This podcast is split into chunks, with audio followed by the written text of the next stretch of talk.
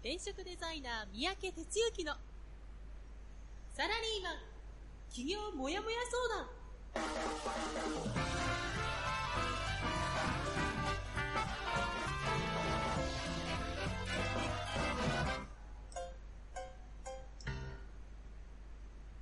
自分に何ができるんだろ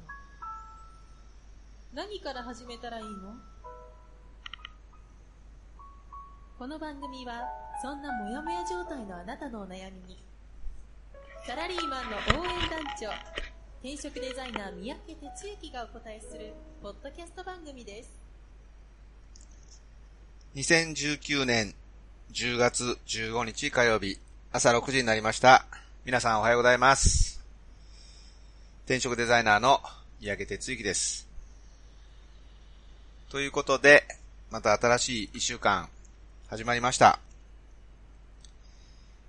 ちょっと先週はですね、台風、大型台風が来てですね、あちこちで被害が出ていて、大変な状況になっているようです。まあそんな中ですけどね、まずは元気に今日も番組をスタートしていきたいと思います。で、お天気の方は、今日は割と全国的に晴れという感じですね。お日様マークついてます。一部、北陸、新潟あたりですか？ちょっと曇りとかっていうことですけど、昨日も天気予報で言ってましたけど、かなりあの、気温が下がってきていて、特にあの、被災されてるところはね、本当に、えー気温が下がって寒い中、本当に大変な状況だと思うんですけどもね。はい。まあ、月並みですが、一刻も早い復旧をということかなと思ってます。えーじゃあですね、えーこちらの方から始めていきましょ団長の1週間う。はい、えーということで、一週間振り返りですね、えーしていきましょう。先週は10月の8日の火曜日から10月14日の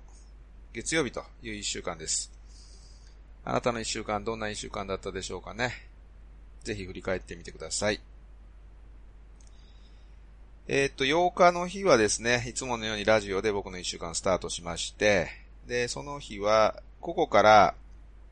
まあ、出版社に最終原稿の持ち込みですね、をしてきて、で、ちゃんとあの、いつ発売ですかということを、あの、顔、顔合わせして、あの、やらないことにはですね、なかなかこう、意思疎通のできない、あの、出版社さんなんでね、えー直接、あの、社長に会って、えーいつですかということを、なんか確認するようなことをね、やってきました。で、その後ですね、えー細かいですけど、ちょっと保険の見直しを、あの、まあ、娘が保険の営業マンなんで、見直ししてくれっていうんでね、まあ、見直ししたら、あの、健康診断、健康診断と言っても、血圧と、え？血圧となんか内心、あと尿検査か、いう程度だけなんですけどね、それに、まあ、一緒に行くみたいなことを夕方やってました。で、夜は、えーっと、来年から少し授業の体制を変えるということでね、あの、授業になってくれてるナビゲーターの人たちと夜はズームで打ち合わせをやってました。それから、9日の日は昼にですね、もやもや相談なんですけど、すでに起業して1年目から2年目で、まあ、そのあたりでもやもやする人って結構いるんですよね。まあ、要は自分がとりあえずフリーになったけど、今やってることがこれでいいのかというようなことで迷う人がいらっしゃるわけですが、そういう方のね、相談に応じてました。で、夜は、スケジュールにちょっと調整がついたので、横浜の授業にドタさんしました。えっと、横浜の授業はですね、まあ、どちらかというともうこう、ビジネスを一旦固めて、さあ今からやろうかとか、もうすでにやってるよという人たちが、特にこう、効果が出るんですけど、自分が今やってることをですね、5分間頭の中で整理した上で、ホワイトボードにずっとこう書きながらみんなに説明していくっていうのをやるんですね。このね、ホワイトボードに書きながらやるっていうのがとてもね、あの、良くて、今今の自分の立ち位置を確認するということ、さらにそれに対して、参加してる人がどんどんフィードバックをしていくっていうことをやるんでね。あの、立ち位置確認しながら自分の整理しつつみんなからフィードバックもらうっていう、まあ、とても有益な時間をね、あの、まあ、ナビゲーターの海さんって言うんですけど、やってくれていてね。これから、もうすでにこう固まってる人にはね、どんどんどんどんあの PR していきたい、そういう場ですね。はい。それからですね、10日、10日11日、この日はね、実はあの、北海道からお客さん来る予定だったんですけども、まあ、台風が来るということで、日程変更の依頼があって、それで、その夜ですね、ホームページの制作のセッションですね、やってましたね。はい。で、11日の夜からですよね、台風19号が近づいてくるということで、まあ、大変な日本で、日本、東日本ですか、特にね、まあ、西もあったのかもしれませんが、えー、限界体制みたいな形になってね。で、12、13、12、13と実はあの、安曇野に、あるこう、ガラス工芸をする施設があって、で、そこであの、焚き火のイベントをする予定だったんですが、まあ当然のことなんですけど、中止になりまして、で、まあ12日の日は自宅待機ということでしたね。で、まあ僕が住んでる、埼玉県の和光市っていうとこなんですけども、そんなに大きな被害もなくですね、あの、過ぎ去っていきました。ですけど、もう本当にね、あのニュース見てますと、各地で大変な状況が起こっているというのは皆さんもご存知の通りですね。えー、それでですね、13日の日曜日は、あの、まあ、晴れ間が出たこともあって、ベース国庫の方がちょっと心配だったので、で、その、見に行くということをやったんですね。あ、そうだ、その前に一回行って、で、実はあの、ログハウスなもんですから、雨戸がないんですね。で、結構あの、標高700メートルということで、あの、山から風がバーン吹き、吹き荒れてくるので、ちょっとその、風が来そうなとこだけね、あの、まあ、段 ボールをね、貼り付けるとか、あり、あり竹のこう木をね、ネジ止めするとかみたいなこと程度して戻ってきたんですけど、なんかもう帰ってきたらどんどんこれやばいなっていう感じがしててね。で、気になったんで、あのー、午前中のうちに向かいました。そうしますとね、あのー、途中でいつも通る道で、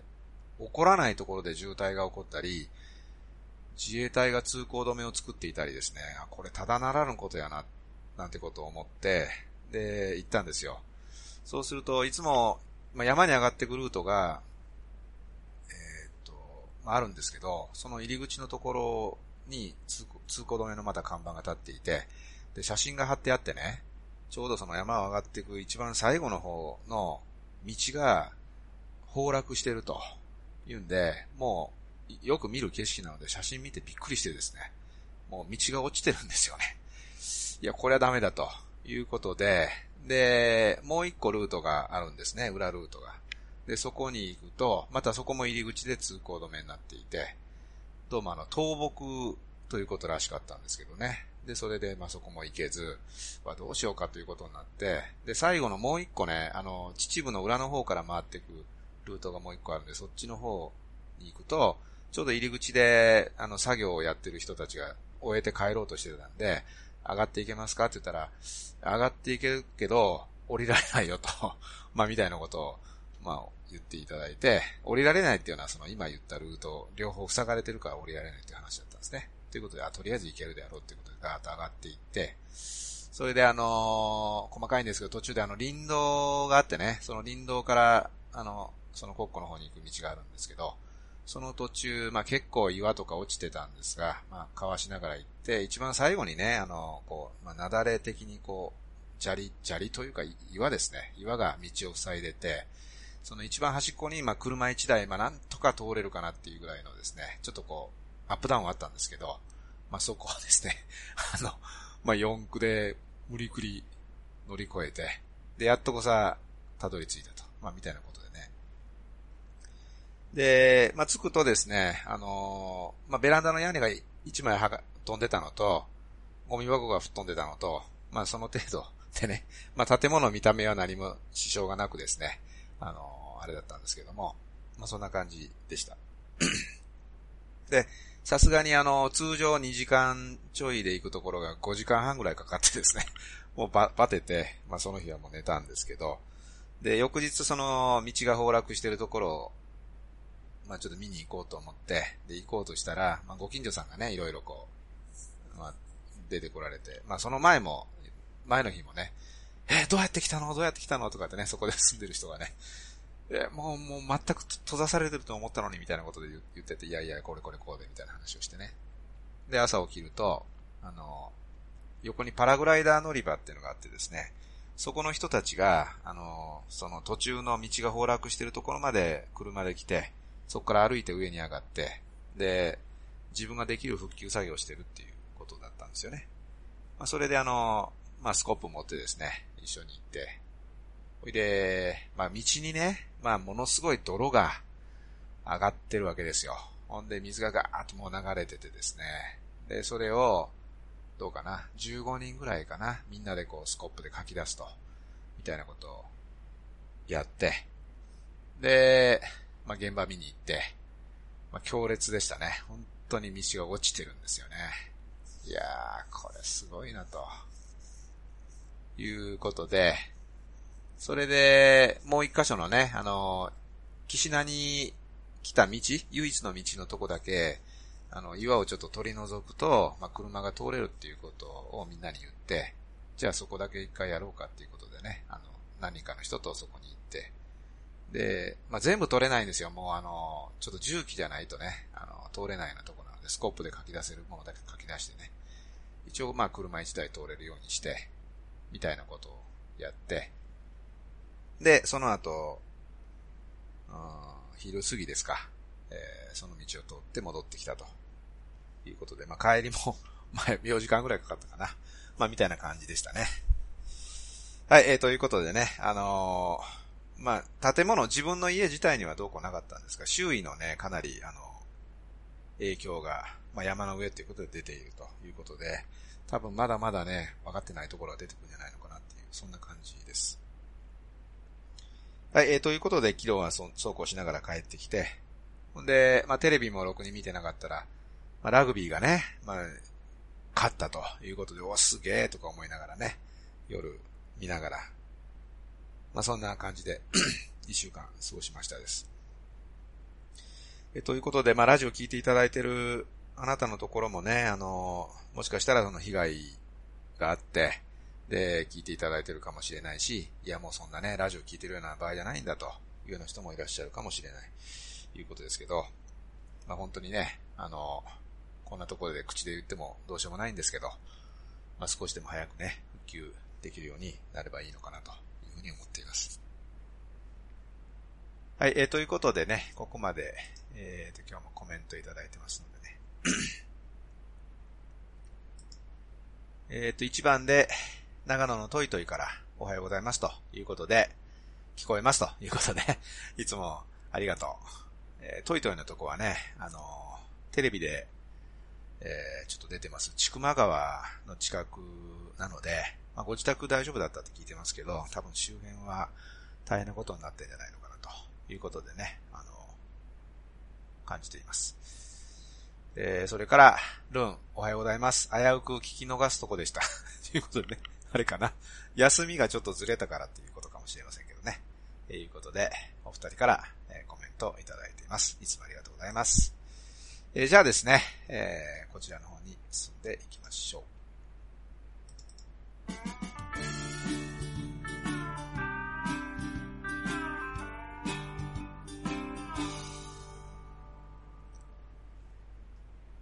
はい、えー、ということで、今日はですね、まあの、何の話かなと思ったんですけど、うん、本当はまあ、こんなところでね、あの、一人で喋ったからどうなのとも思ったんですけど、まあ、やはりその、自分自身が忘れないようにということで、えー、ちょっとその、台風被害のことについて、ちょっと感じたことというかね、思っていることを少し、えー、話させていただいて、えー、まあ、そんな時間にさせてもらおうと思います。えということでね、あのまあ、いつもこういう被害、まあ、このところものすごく頻発していてね、あの、ついこの間も千葉であったところ、もうすぐにまた今回さらにそれを超えるような大きさということで、で、まあ、テレビを見たりして、大変やな、大変やな、というふうに思って見ている自分がいます。が、まあ、どこか、やっぱり人事でね、なんというか、やっぱそこで実際に、そういう経験をしないと、本当の意味でこの災害の大変さっていうのはわからないと思うし、まあ今こうしてる中でもね、あの、屋根のないとこで、生活いらっしゃ、していらっしゃる方とか、まあ避難所から戻れない方とかね、水が出ないとか、トイレに行けないとか、電気が止まってるとかいろんなこと多分起こっているわけですよね。まあそんな中でこうして、ぬくぬくと、あの、ラジオができているわけですからね。まあ全然比較にも何もならないんですけど、あの、まあちょっとだけ違ったなって思うことは、まあ自宅でこうして待機してて何もなかった。で、周りを見てもそんなに大きな被害がなかったってなると、まあテレビ見て大変だなと言ってるうちに、なんかまあ忘れていくというか、まあそんなことだと思うんですよね。ただ今回その、まあベース国交っていうことで、まあ仕事場ですけど、一応自分の家という、まあ第二の家ということでね、あの、そこに昨日行き、で、さっき説明したように、まあ建物自体にそんな大きな損傷はなかったですが、まあ周りにいろいろと被害が起こっているというのを目の当たりにし、で、まあそういう意味では、おそらく山道復旧、そのいつも通ってるメインのコースはね、全部崩れ落ちているんで、県道なんですけど、まあ、昨日あの、その、地元でね、いる人と話してて、まあ、県と連絡つかないと まあどうもならんだろうということだったんですけど、まあ仮に早めに工事に着工したとしても、根本的なやり直しなんで、まあわかんないですけど、多分もう2ヶ月3ヶ月は優にかかるような、そんな状態ですね。で、もう一箇所裏ルートに倒木があると。で、実はその倒木ってどの辺なのかなっていうふうに思って、昨日ちょっと帰りしな通ると、ちょうどその、峠を分岐する道があってですね、そのそちらの方に抜けていくもう入り口のところの木が、根こそぎ倒れてて、道を塞いでるんですよね。結構なでかい木でしたけど、だからあの木を取り除くということに加え、多分途中で何箇所かあるような気がするんですね。で、それを、そちらはあの、まあ、秩父、東秩父村って、まあ、村の管理になりますから、その村の自治体関係で、えー、そういう作業をしていくんでしょうけど、まあ多分そっちの方が早く終わるとは思うんですが、まあそこも今アウト。で、もう一箇所は、あの、裏から回っていくんで結構な時間かかるということで、まあ一応あの、来るには来れるんですけど、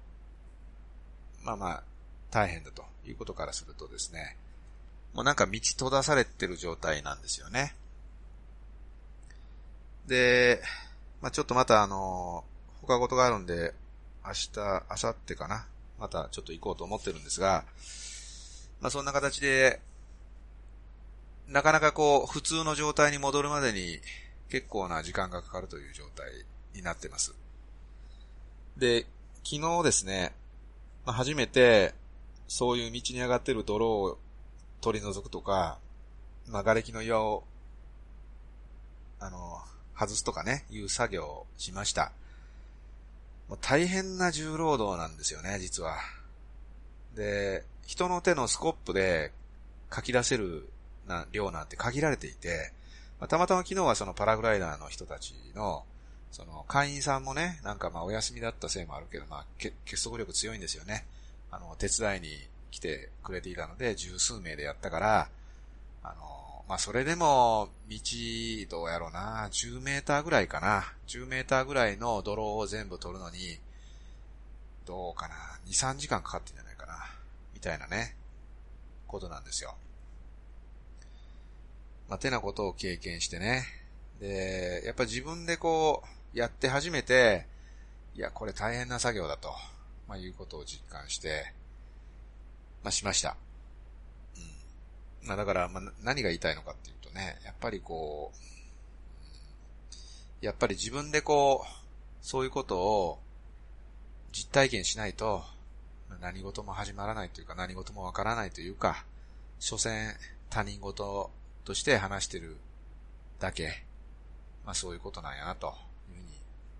思いました。まあそうだったらね、あの、今こんなしてラジオやってる暇があったら、どっか行ってなんかやりゃいいじゃんということに実際なるわけですけど、まあそれも、まあやってないわけで、本当にこう、なんていうかね、災害の重みというか、自分に何ができるのかっていうようなところも含めて、なんかよくわからないというかね、そんな感じがしてます。一方で、あの、地球温暖化っていう問題がね、あの、あります。これって、地球規模の話ですから、まあ僕みたいな 一人の人間がこんなラジオでちょこちょこ喋ったってどうにもならないんだけど、なんかやっぱり、その、まあ、焚き火をね、なりわいにしてるというところから、いろいろと森のこととか、それから日常の暮らしのこととかね、まあそういうことを考える場面っていうのはよくよくあって、で、その地球温暖化っていうのは、いろんな原因があって今に至っているということだと思うんですけど、まあ一つにはその人間の生活がとてもとても便利になってね、で、その便利するがために、燃料というかエネルギーというか、そういうものを、まあ、石油とかね、そういった形に、のものにどんどん切り替えていって、で、今そういう風になったと、まあ、いうことですけど、その反面、その、温室効果ガスというかガスがね、二酸化炭素が増えて、で、どんどん地球の温度が上がっていると。何度もやってましたよね、テレビでね。海面温度が上がってるから、日本の近くで台風が発生して、でかいやつになっているということだったりしますよね。だから、まあ一人の人間がどうこう言っても始まらないことではあるんですけど、まあ僕がなんか本当に富に思うのは、うん、一昔前の、まあ里山というかね、そういう風な 時代では、こんなことってなかったわけですよ。まあ、なかった、なか、なかったですよね。で、その頃って不便で、例えば、ご飯を炊くのもね、なんか火を燃やすとか、お風呂もそうだし、で、それは森の木を切ってきて、ほいで、それを使ってやると。で、森の木を適度に切ることによって、うまいこと森の中木が循環してると。だから、そこで、うん、まあ、二酸化炭素を吸ってくれるからね、うまいこと循環してたんだみたいな、ちょっと、立て付けの話で申し訳ないですけど、まあそんなことがあって、で、まあうまいこと言ってた言ってたわけですよ。まあ、それが、どんどんこう、便利になってね。で、その逆のことで自然をどんどん失っていくことから、温暖化が始まっているということ。だとすればね、なんかね、もっとこう、不便でもいいから昔に戻った生活するというか、なんかそういうことを、もうちょっとこう、みんな一人一人がね、考え始めてできるようになったとしたら、まあ少しでもなんか変わるんじゃないのかななんて、まあ思ったりするわけです。一旦便利になったものを不便なものに戻すっていうのは結構な、実は障壁というか、まあそういうことがきっとあるんだと思うんですけど、でも、不便でもいいじゃん、みたいなね。なんか、そういうことをやっていくことだけでもね、なんか多少でも、まあ、全体が変わればいいのかな。まあ、まあそんなの今から始めたからって言ってね、こんなに急速に温暖化していることが、一気に改善するわけではないですけど、なんかね、そういうこと本当に思います。本当にあの、なんていうか、まあ、僕はまあそんなに今回直接被害受けてるわけじゃないんですけど、ちょっとこう周辺被害みたいなのを見たときに、本当にいつ何時自分にこう、降りかかってくるっていうか、あの、もう明日は我が身みたいなことがたくさんきっとあって、なんかやっぱほんとね、ちょっとずつでもやってかんことには、これ偉いことになるなっていうのはね、本当にこう、感じるとこだったりするわけです。あの、戻りますけど、ちょっとびっくりしたのは、現場見てないんですけどね、いつもその、まあ、ベース国庫から買い出し行くのに一番近いショッピングセンター、40分くらいかかるところなんですけどね、あの、まあ、埼玉の東松山っていう、えー、市の高坂っていうところがあって、そこのショッピングセンターが、あの、ネットで見ましたけど、海海の中に立ってるみたいになってるんですよね。で、それってあの、まあ、時川っていう川が氾濫したのが原因かどうかまではっきりしてないんですけど、要は、いつもね、あの、買い物に行ってるところが、もう一面海ですよ。いやー、驚いてですね。だから、なんか、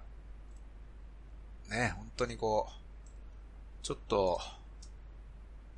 まあなんか国とかが温度をとってやらんと何も変わらんものかもしれないけど、かたやみんなが一人一人がちょっと気をつけ、まあそんなレベルじゃないのかな。でもなんかそういうことでもしていかないとね、もうなんか、これかなり大変やばいというのをね、あの、感じています。はい、えー、ということでね、あのー、なんか、今日別に あの、企業もやもや相談じゃないけど、そんな話じゃないんですけど、やっぱりそういういろんなことにしてもね、結局その毎日の暮らしがちゃんとできてこそ、そんなことって成り立つわけであって、もうそれがないと、もうすべてが壊れてしまいますよね。だから、なんかね、本当にこう、どうしたらいいんだろうな。まあ、自分の周りだけでもそういうことを声かけ合ってなんか、うん、できることをしていくとか、まあそんなことなのかな。ちょっと答えの見えない根深い話ではある、ありますけどね。まあ僕はあの個人として 少なくともその不便な暮らしを楽しめる、えー、ことをね、なんか自分としてはちょっともっともっと覚えていきたいし、行こうとさらに思いましたし、で、まあそういうことに興味持つ人がいたらね、なんか、ちょっと、えー、教えてあげるというか、一緒にやるというか、まあね、そんなことができたらいいのかなというふうに思います。はい、えー、ということでね、あの、コメント、浜ちゃんからいただいてるんでね、ちょっと紹介しますと、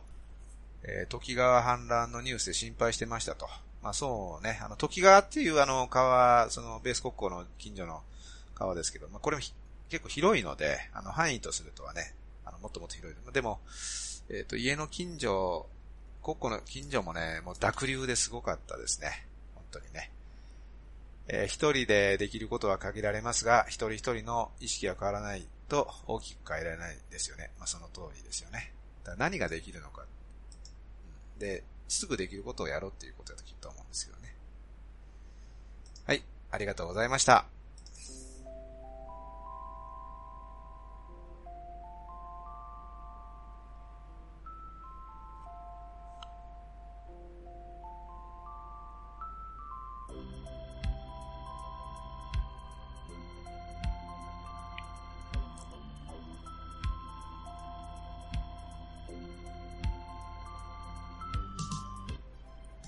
はい、えー、ということでね、今日もありがとうございました。えー、ちょっと元気に行こうと思ったんですが、ちょっと話がなんか、重たい方向になっちゃいまして、すいませんでした。あのー、まあ、なんかね、やっぱ昨日、昨日の今日なのでね、あの結構現場もあらわに見てきましたし、あ、こんなことが起こるんだっていうのもね、目の当たりにすると、さすがにね、へーって思いましたよね。もういつもあの車で行き来してる道なわけですよ、そこはね。で、そこがね、根こそぎ落ちてくなんて、もうちょっと想像を絶しますよね。で、よくよく見るとね、あの、多分、多分なんですけど、山の上から水が相当数流れていて、その水の流れの、こう、激しいところが地盤を緩めて、なんか、アスファルトを崩したみたいなね。そんな感じなんですよ。だからもう本当にあの、ごっついね、昨日もちょっと近くで見ましたけど、ものすごい厚みのね、あの、アスファルトが、えー、そんな雨の力でこんななっちゃうんだって思ってね。やっぱ自然の力っていうのはものすごくでかいなというのをね、改めて感じました。はい、えー、そんな中ですね、えー、PR で恐縮なんですけど、えー、今あの、書いてます本がですね、えー、11月1日から予約がスタートします。内容は、転職塾を卒業して、今バリバリ起業して活動している12名の方に僕は直接インタビューして、で、起業前、さらに言うと、もう子供の頃はこういう感じで育ってきて、これを単、こういうことに端を発して、起業の道に進もうと思ったというあたりから、じゃあスタート切って、まあどんなことがあって、今現在どういう感じで、どういうとこ目指してるかみたいなね。まあちょっとしたその人の反省をインタビューしたものをですね、12名織り込んだ、えそんな本を、えリリースします。ということでね、あの、ま、これから起業していこうっていう人はもちろんのこと、実はあの、起業してしばらく経った人の方がもしかしたらなんか原点に帰れるような響く話が入っているんじゃないのかな。えさらに言うと、そのインタビューした人たちから聞くとね、何かこう、まあ、人生の指南書的なものになりましたね、みたいなことを言ってる人もいて、まあそういう意味で言うとね、あの、企業という枠を超えて、まあその人の考え方、生き方、働き方っていうのを考えていただけるような、まあそんな、まあ一冊に多分仕上がってきます。えということでね、え11月1日から Amazon で予約が開始になりますので、ぜひね、あの気になる方は、えチェックしていただきたいと思います。まあと言ってもね、まだあの、表紙もね、あの、出てきてないっていう状態でね、まだまだ10月の20日以降表紙が出てきて、で、クリックできるのもね、あの、本当に10月末になろうかなと思いますんでね、まあその頃、ぜひ、あの、楽しみにしていただきたいというふうに思います。はい、えー、ということでね、えー、今日も一日やらさせていただきました。いろいろね、あの、いろんな環境にいらっしゃる方いると思うんですが、えー、今日も一日頑張っていきましょう。じゃあ、いってらっしゃい。この番組は、転職塾。サラリーマンがゼロから始める自分サイズ企業準備の学校。フリーエージェントアカデミーの提供でお送りしました。